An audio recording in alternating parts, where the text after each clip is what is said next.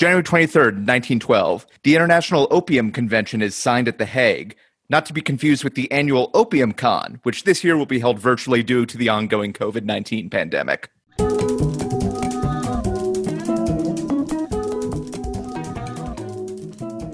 Welcome to The Revisionists. I'm Brian Flynn. I'm Zach Powers.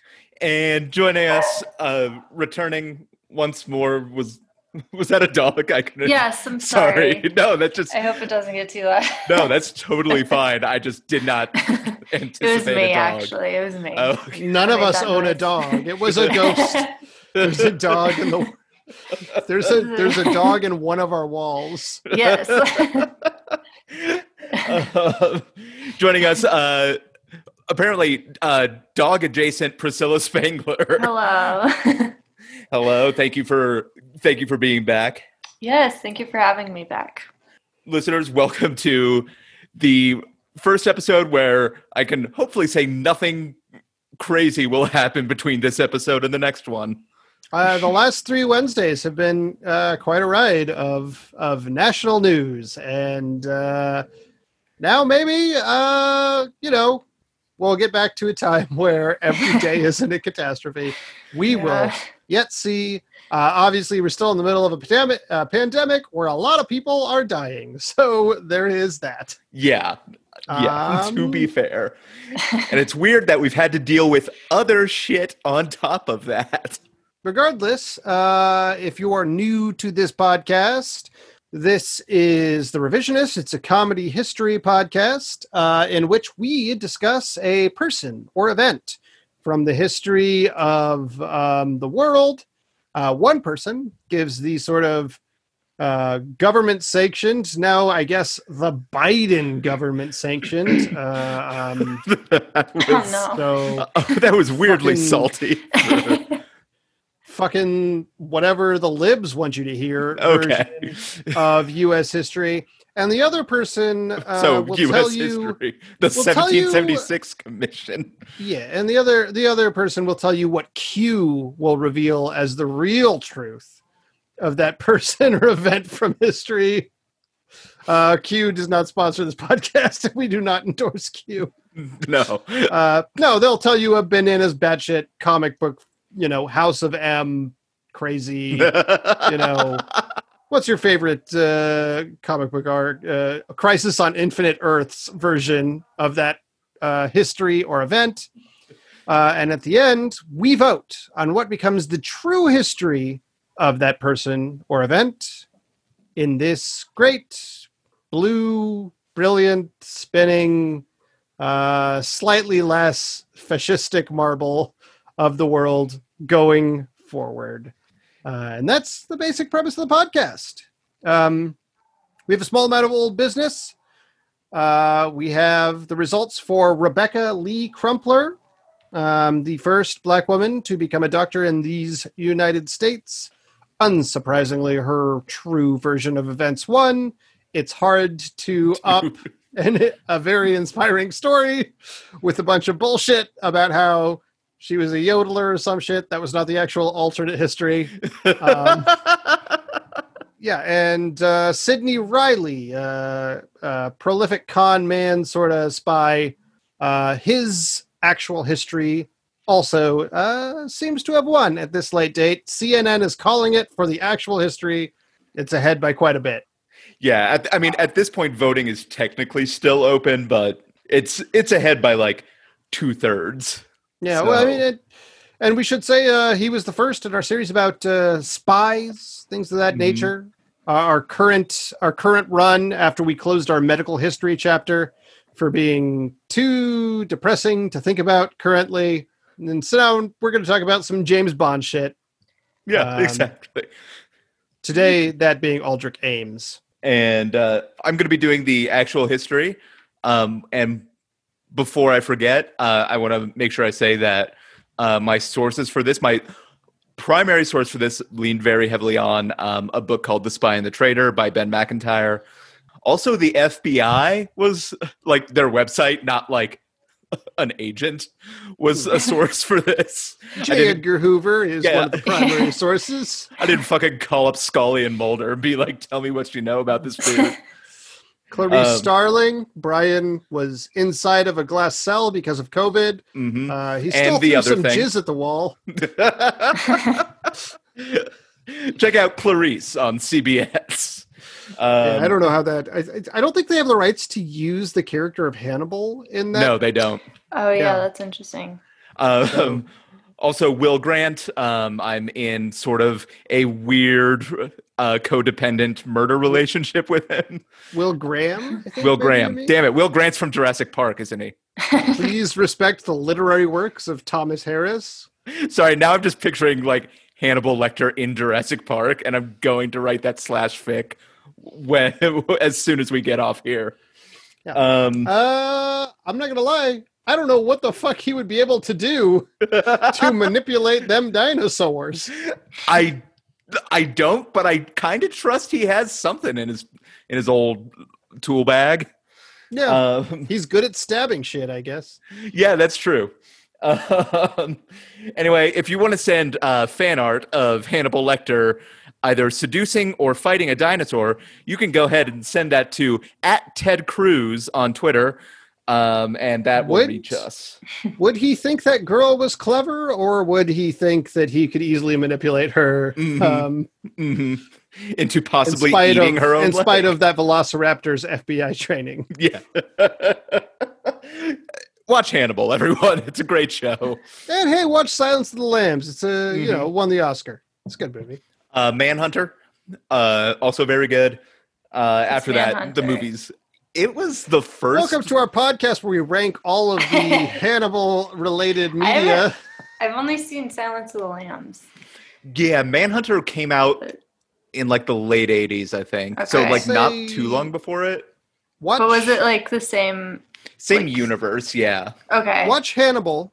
I think Silence of the Lambs and Hannibal, you're pretty good. If you really like the universe, you can go Hannibal, the TV show. And if you really like the universe, you can watch Hannibal, the movie... and Manhunter. Yeah. Okay. And then you could maybe Red Dragon. You can skip that prequel one. Yeah. I actually think I've seen Red Dragon, but yeah, I didn't watch it with any intentions. No, they didn't make it with any intentions. So okay. Yeah. They made it with the intention to make money. Yeah, that's true. That is an intention. Yeah. Anyway, so Aldrich Ames, non-cannibal. Oh. As far as we know, I mean, Army Hammer surprised us all. Yeah, no, maybe the breaking news between episodes will start to be celebrity fetishes. So yeah, which I'm excited. I'm excited. That is something I'm genuinely excited for. Is weeks where the biggest story is like stupid celebrity shit. Yeah, that's true. I haven't heard much stupid celebrity shit in. Yeah, it's going to be interesting. Years. We're like, it's not like a violation of the Geneva Convention. It's like Madonna. Oh, Timothée Chalamet did Madonna adopted a tiger is the big story of the week or whatever the fuck happens. But Aldrich Ames was born in 1941. His father was an academic, but when Aldrich or Ames was 11, his dad started working for the CIA, and not long after was posted to Myanmar, at the time called Burma in the West. His dad's job basically entailed transmitting money from the CIA to pro-American newspapers. And so due to this exposure as a kid, Aldrich Ames became fascinated with spies. He would just wear a trench coat just around. And pro-American newspapers, do you mean generally newspapers in America, or were they Newsmax, OA, and Sorry, these were newspapers in Myanmar that were pro-American, anti-communist. Okay, that makes more sense. Yeah, sorry. But yeah, wore a trench coat around like I did in... junior high and freshman year of high school for a while for that spy look. He also practiced magic tricks a lot. And which was a risky move because we went to Columbine 2 or 3 years after the shooting. So as did Priscilla. Yeah. I went too. I discovered that on Twitter. Yeah. Yeah, no, I would take it off and leave it in the car because I have too much sense and tact to be Nope. Just have to wear it outside. Also, I would like inside. Yeah, exactly. Can only be a spy outside when you're at Columbine. Oh, that's terrible, but you know. I mean, it's true. I will say it's a great school. One thing I will say, not a fiction. People are shocked when I tell them that there were no metal detectors at our school. Yeah.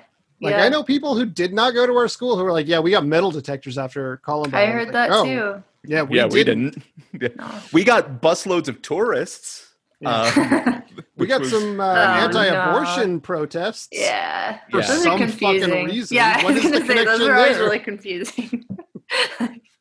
We got, 2004, the precinct polling place for the Republican caucuses. Oh, God. Which was weird. Yeah. Which is actually the most shameful thing that's ever happened. Yeah. We had play rehearsal, I think, during that time. Oh, my God. Yeah. One time, Katie Couric wouldn't let our friend John into the theater for play rehearsal. Oh, yeah. Anyway, that's been our mini podcast. Fuck you, Katie Couric. Mm-hmm. Heavily slanderous. Anyway, because of Ames's dad's alcoholism, his dad was given negative performance reviews and transferred back to Washington, D.C. for a desk job. So in 1957, when Ames was a sophomore in high school, he began working for the CIA as just a high school job.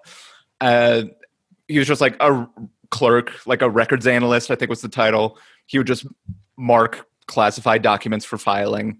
But he started working there as a sophomore in high school.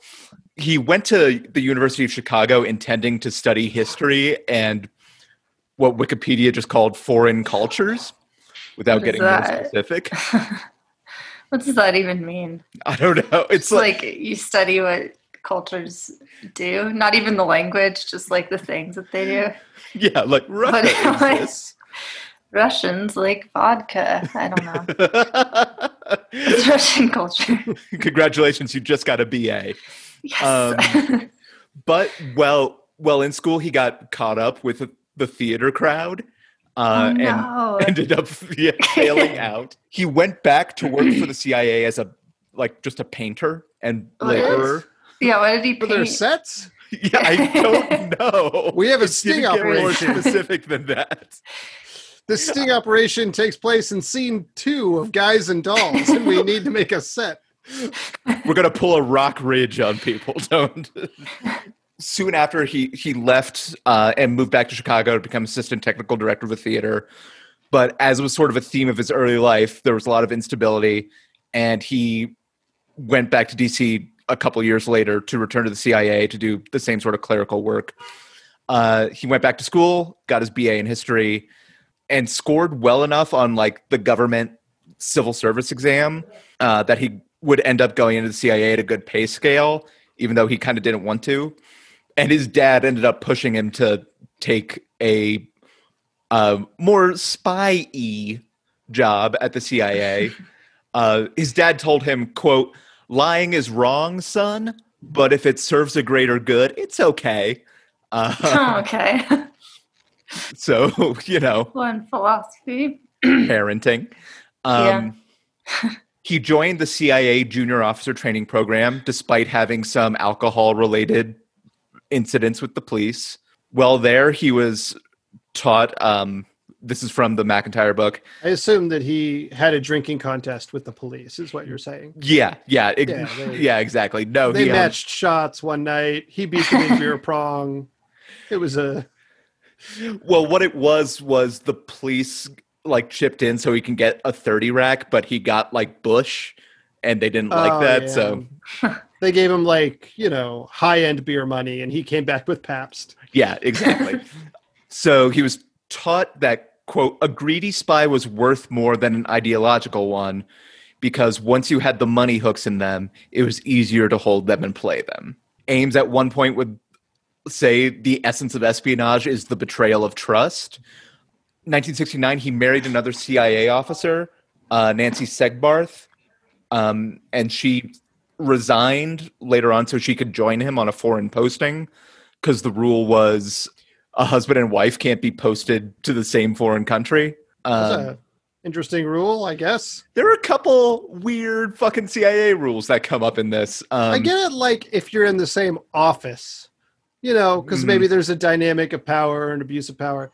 The same country, like in Russia, you know, it's a pretty big country. From what I hear. Pretty big, yeah. It's pretty big. It's pretty big. It's kind of big.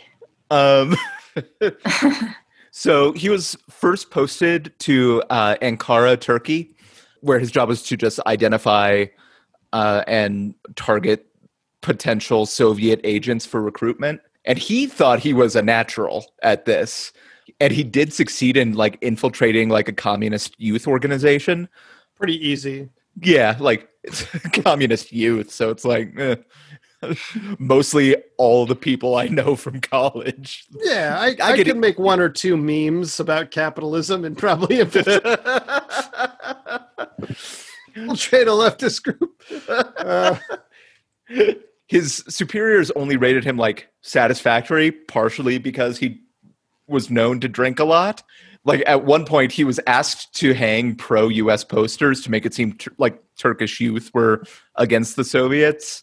But he just threw all the posters in a dumpster and went day drinking. Yeah, it sounds like a better use of your time, to be honest. Yeah, in retrospect, sure. But he still like kept his job. He was transferred back to DC and like did well enough at a desk job that even though he was still drinking, like he was transferred to New York City to recruit and run Russian agents again. How desperate were they? Oh my God. Like apparently like pretty desperate. This was like a low point in like CIA history. Okay. They had just... Which is saying a lot because they have done a lot of killing people. Yeah, that's true. I mean, morale-wise, I guess. Okay. When they were killing people, their morale was like tops because it's... a fucked up organization. Hey, you need to overthrow a Latin American government? We're on the top of our game. He well, in New York City, he was verbally reprimanded for leaving a briefcase full of classified material on the subway. And also like late paperwork. On the subway? No, he was just like consistently bad about turning in paperwork, and also leaving CIA secrets on the subway. Yeah. In 1981, then he was posted in Mexico City, and his wife stayed in New York. And at this point, he felt like his career was sort of stagnating, and he was in a rut, and he blamed the CIA for this, and especially his superiors for not like recognizing his genius. So in Mexico City, he began at least 3 extramarital affairs. One of the women who they started fucking, was, Maria del Rosario Casas Dupuy, otherwise known as Rosario. I'll refer to her by that name throughout the rest of this. Ames did not report that relationship to the CIA, which you're required to do when you fuck someone. I'm sure that's not how the rule was written, but like some colleagues knew what was going on, and some superiors were getting more alarmed at his drinking. He got in a loud argument with a Cuban official at a diplomatic reception. But despite all the concern about his behavior, he was returned to Washington and the highly sensitive Soviet and Eastern Europe division. As part of the counterintelligence unit, which meant that he had access to all CIA plans and operations against the KGB and Russian military intelligence. And so like soon after in October 1983, he divorces Nancy, his first wife, and soon realized that the alimony and the support and the legal fees would cause him to go into bankruptcy. So also as part of his counter-espionage work, he assisted like a CIA office that assessed Soviet embassy officials as potential assets. In early 1980s, it's very much some of the Americans kind of shit. Yeah, yeah. In early 1985, actually, his division was tasked with figuring out the identity of a highly placed Soviet official who was secretly spying for British intelligence, just someone in the KGB leadership. And that was like the MI6 didn't want to share the identity because they didn't trust the CIA. But by like cross-referencing known dates and information that the agent passed information to MI6, within a few months, the office Ames ran was pretty confident they had found the person, whose name was Colonel Oleg Gordievsky, who was the new KGB like resident in charge in London.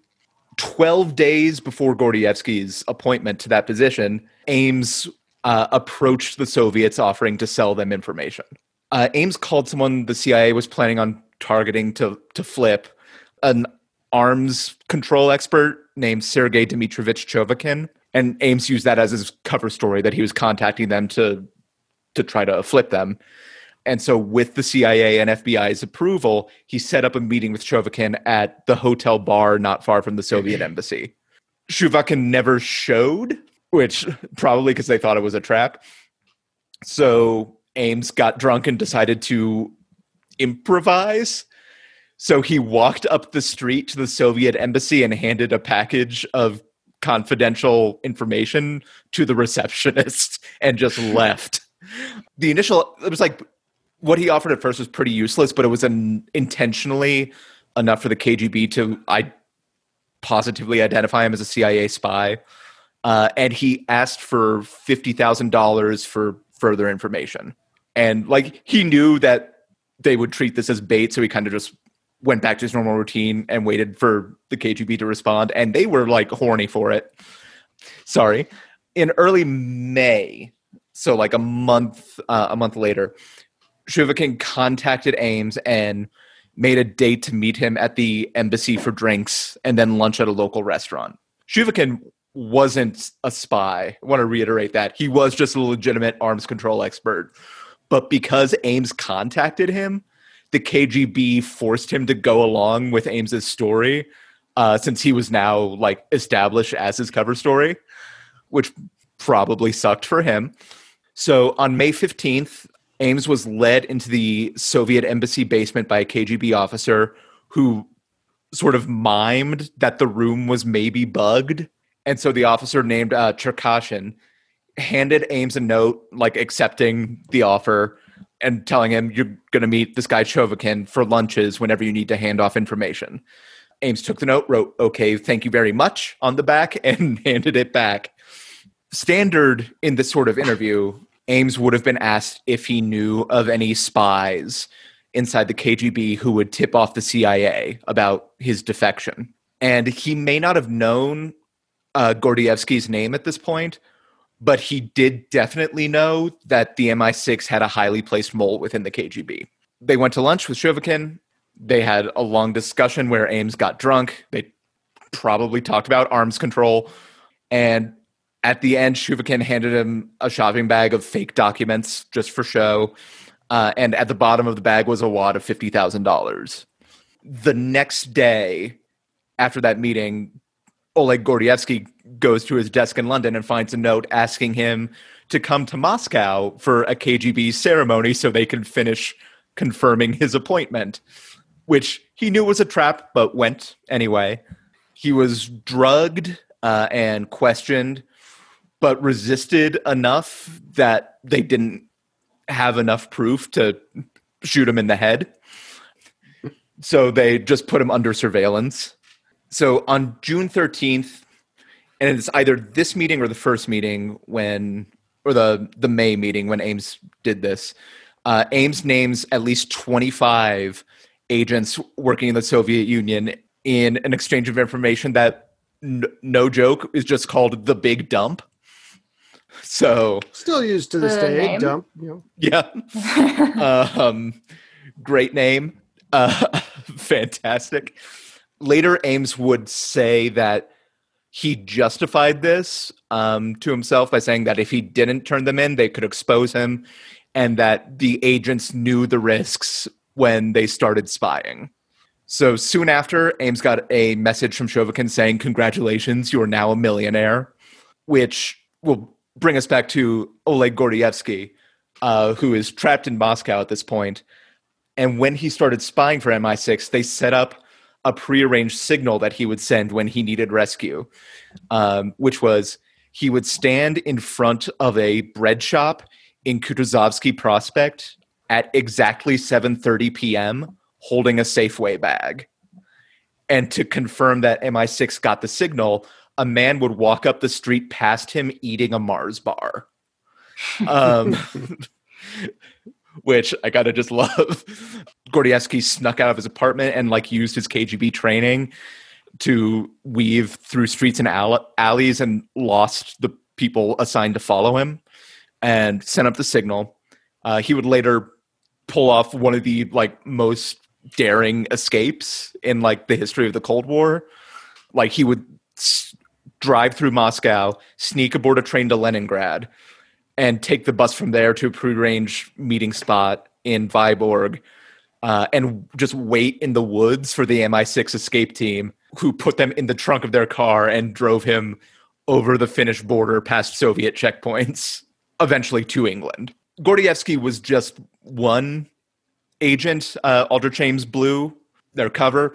The CIA quickly realized that the KGB was rounding up and killing almost all of their Soviet spies, which the KGB assured Ames they would do this slowly, so as not to arouse suspicion.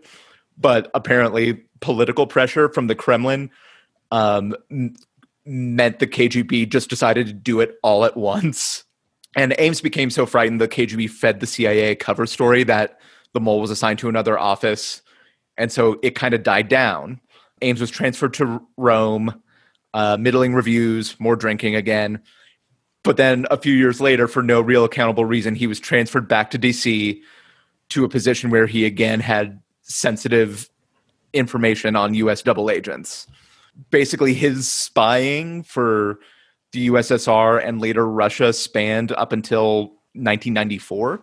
He acquired over $4.5 million from the intelligence service from both USSR and Russia, which is, I think, the most an American spy has ever received. His cover story for the money also was that Rosario's parents in Colombia were rich, and he even wired them money to help establish the backstory. But in earlier conversations with people, Rosario had mentioned to Ames's colleagues in the CIA that they were in fact very poor. And so the internal CIA mole hunt team was working closely with the counterintelligence office Ames worked for, but they started to look more closely at him. But they sort of, for reasons that are sort of inexplicable, they moved kind of slowly about it. Ames actually did pass to routine polygraph examinations.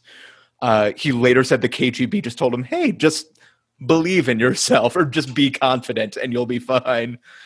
But in the end, what gave Ames away the most was his new look, basically. He started wearing tailor-made suits that even his bosses couldn't afford. He got dental caps for his teeth, which were stained from years of smoking. Then they investigated further and found that despite his $60,000 salary, he had a $500,000 house he paid for in cash, on top of a Jaguar car, not animal. Giant Jaguar. Which also, I assume, would take money. Yeah. And just other shit like that. So Ames and Rosario were arrested on February 2nd, 1994. Rosario was charged with tax evasion and conspiracy to commit espionage, as she was released after 5 years. Ames was charged with spying and pled guilty and was sentenced to life in prison. And many of the dozens of spies he named to the Soviet Union were killed by the KGB. And that's the actual history of Aldrich Ames. Wow. Good. So he's still alive. Mm-hmm. Medium security prison in Indiana, life without parole. He's 79 right now. He was apparently the biggest source of the biggest dump, I guess, to reuse the phrase, of U.S. intelligence in history until 7 years later when another man was arrested in 2001, Robert Hanssen, who is in the Supermax in Florence, Colorado. Yes. Maybe we'll talk about him at some point. But, yeah. Maybe. Yeah. I was like sort of between like doing this guy or Hanssen first, because we don't, this is only like the second time we've talked about someone who's still alive. If he's in prison, I don't think they get podcasts. Yeah. And he's not getting out. Like, it's no parole. So fucking come at me, Ames. Anyway, and that's the actual history. But medium security in Indiana sounds a hell of a lot better than Supermax. Yeah. Yeah, that's true. I for some reason did not realize he was in medium security. Yeah, I just looked it up. Pretty crazy. Yeah. I mean, I guess he wasn't like technically violent himself. Yeah, but most of the people in Supermax are like puppet master types. They're not people like a lot of them never personally killed anybody. They just like ran either white supremacist gangs or religious extremists, you know, or people who were part of Al-Qaeda at some point, stuff like that. Right. Yeah. Drug trade people, like high up drug trade people. Anyway, Priscilla, whenever you're ready with the alternate. Oh, no. Okay. Oh, man. Do we have a history for you? We can pull it up. I'm sorry. No, it's okay. We can vamp. It's fine. So, it's lesser known, this one. So Aldrich Ames was born in London, England, around 1768. Oh, okay. Around that time. There's no like, you know, real timeline, but it was like around that time. So he came from like a really rich background because it was like London or whatever. And there's rich people. So they sent him to like a boarding school when he was 12 because they didn't like him very much, and like that's what everybody London. In like in London, like everybody in my eyes goes to a boarding school. They're rich and they hate their kids. Yeah. Yeah, they are rich, they hate their kids, and they go to boarding school. So they sent him off to this boarding school, and it was like in Somalia, which was kind of weird. Oh. Okay. Yeah. It was like an alternative high school, I guess. Boarding school, I'm sorry, not like a Montessori almost. Yes, in Somalia. But yeah, so he's living on this like island, and Somalia is not an island. I just realized that after saying that. It's not. They could. It's coastal. So yeah, I mean everything's an island if you zoom out far enough. It's true. That's all the world is, one big island. It's this island Earth, as they say. Mm-hmm. Yes, it's just I'm on island time. It's 5 We're o'clock all on somewhere. Island time nowadays. Mm-hmm. It's actually far past 5 o'clock here, but it is 5 o'clock somewhere. Yes, at the Copa, the Cabana. Okay, I'm sorry. It's fine. It had to be finished. So he's in Somalia, off an island, ? Right? In Somalia. So, one night when he's there, there's, like this group of like lions, right? What do you call a group of lions? Would it be just a group of lions? Pride. Yeah. Okay. A pride? Mm-hmm. Oh, that's beautiful. Okay. As everybody knows from the direct-to-video sequel, Lion King 2, Simba's Pride, obviously. Oh, okay. I thought that just referred to his like sort of sense of self. It's a double meaning. I thought it was just a sense of self. It's the best direct-to-video Disney sequel. Okay. I actually think that's true. I've not seen... I don't know that I've seen any direct-to-video Disney sequels. No. Oh, I did. I saw the Little Mermaid one. It's not very good. It wasn't good. And I was a kid, so. Lion King 2 is a bit of a Romeo and Juliet story. Some of the songs were co-written by Joss Whedon in his prime. Oh, that's... Wow. Okay. Also, my bingo card did not have you knowing a lot about The Lion King 2 on it. My sister liked it more than The Lion King 1, so we watched it a fair amount. Okay. The Lion King 1 is better, though. She was wrong. It is very good. It is very good. Was it? Oh, yeah. I was talking about the pride of lions, right? That came in to this quote-unquote island in Somalia, right? So they come in and they're like going to attack him. But the thing is that he had snuck off actually to smoke weed or, yeah. You're in boarding school. Yeah. He was rebellious. So he went off to smoke weed in the 1700s. Uh-huh. Weed existed, you know. Yeah. Some of the founding fathers grew weed. Yeah, that's crazy. Did they smoke it though? Because I feel like I assume Benjamin Franklin. Maybe they just grew it to look at it. I don't know. I have no proof that he did, but Benjamin Franklin did. He smoked weed. Yeah, they have to have Button Gwinnett. Yeah. How do you have a name like Button Gwinnett is a dealer's name? Button Gwinnett's a fucking narc, man. No, Button Gwinnett's cool. He's down. You would like Button Gwinnett. I mean, in terms of weed, I know nothing of his actual beliefs. I'm going to look it up later. If he was one of the cool ones or one of the Was he one of the cool ones? Was he one of the cool ones? I think he was from the South, so he probably had slaves. I thought he was Massachusetts. But to be fair, 90% of them had slaves. Yeah. Very true. Okay, so he went off and he's smoking weed on a boat, right?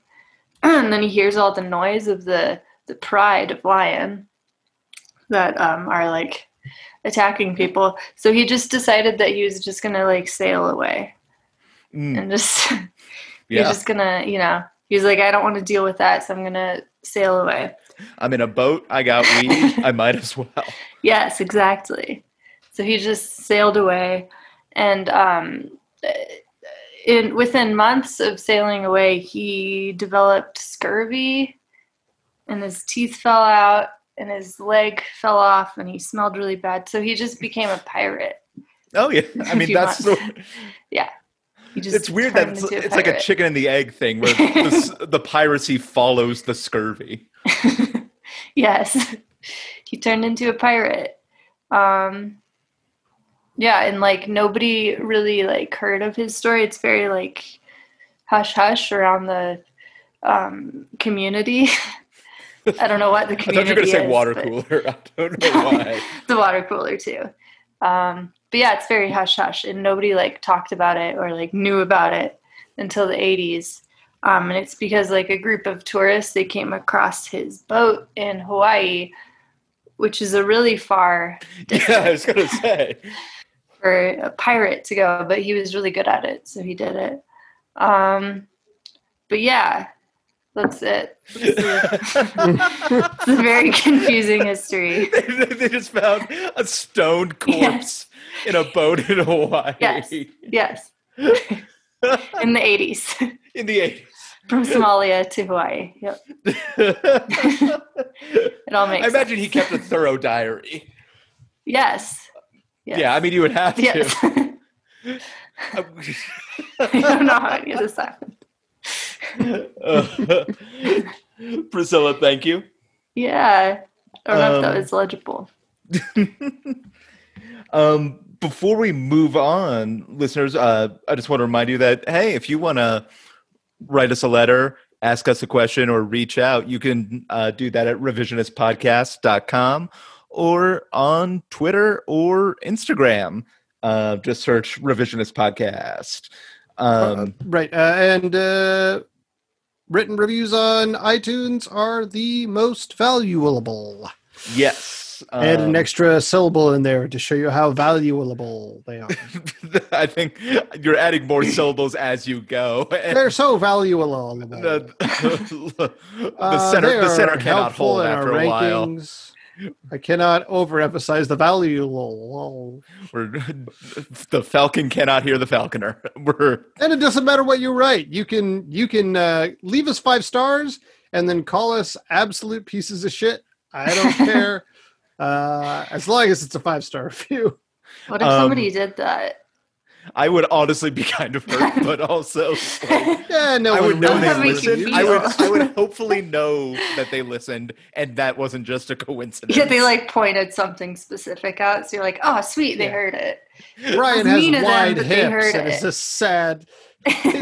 His hair gets greasy too quickly. It's true. His beard is splotchy. I showered like a few hours ago. God. Also, Zach is overly critical of Brian, I was going to say, and a rude person in general. My hips are not that wide. They're perfectly within the parameters of Gimli hips, which is my body type, and also the Pilates studio I go to. Anyway, what the fuck? Yeah, reviews. We have a Patreon, which is nice. Things are hard for people right now, and there are probably better uses for that money. Such as, donating to local food banks or food pantries who actually do better with monetary donations than with donations of food. Recently, Shannon and I have started donating to Amnesty International monthly. A lot of people are displaced by COVID, so it's a good thing to give money so people maybe could try and find shelter. More directly, we did this at Christmas, but maybe it's a good thing to do whenever. Like, we bought a bunch of food and socks and shit, and we just gave it to, some homeless people in our community, stuff like that is very important. Incidentally, I have a Button Gwinnett update. Yeah, as do I. Turns out, fuck him. Yeah, he had slaves, but he was also killed in 1777 by Lachlan McIntosh, following a dispute after a failed invasion of East Florida. So I don't know what the fuck that's about. But that is the... Button Gwinnett did not make it long after the revolution got announced, and he died a year later. Apparently trying to invade Jacksonville, so... Yeah. Oh, yeah, why do you want to invade there? Yeah. It's a terrible place. So many better places, I don't know. Was it better back then? We were trying to corner the market on humidity, I think. When do you think was the last time somebody said, I have a Button Gwinnett update? I mean, I guess it was 1777. Yeah. After that last one. Before that last one, it was 1777. New information out about Button Gwinnett this late hour. You won't believe this man tried to invade East Florida and was also kind of a piece of shit, and you won't believe what happened next. He died in a duel, but didn't get famous for it like some of his other founding fathers. He died in a duel? Yeah. Why were there like a ton of duels back then? Definitely. There were more, okay, for sure. I don't know how many. Jackson killed Andrew Jackson, who was he was a teenager during the American Revolution. He was, well, we could talk about this some other time. His story during the American Revolution, as much of a monster as he was, his story is fucking insane during the American Revolution. He killed a number of people in duels. Yeah, crazy. Like 7 or something like that. That's what I think so. That's what I remember. Yeah, he was an absolute madman. Yeah, yeah, and it's partially because I suspect his childhood was fucking crazy. Yeah, yeah. We'll get into that whole Andrew Jackson thing with him. But I think that brings us to the close of our show and judgment, which falls on Zach's broad shoulders. Well, this guy sounds like he's like this guy whose father worked in an intelligence agency and he failed up because he had the connections. and just like took this easy, lazy route while always convinced of his own brilliance and intelligence. And to be honest, I've had enough of that shit recently. I think I'm going to go with the alternate because I'm done with that kind of shit for a little while. Yeah, put these dudes out on an ice floe. Or yeah, exactly so. So let's go with a more fun, like crazy alternate and leave it at that. All right. Priscilla, thank you. Thank you. Zach, thank you as always. Yes. Of course. For everyone here at The Revisionists, I'm Brian Flynn. I am Zach Powers. Have a good time.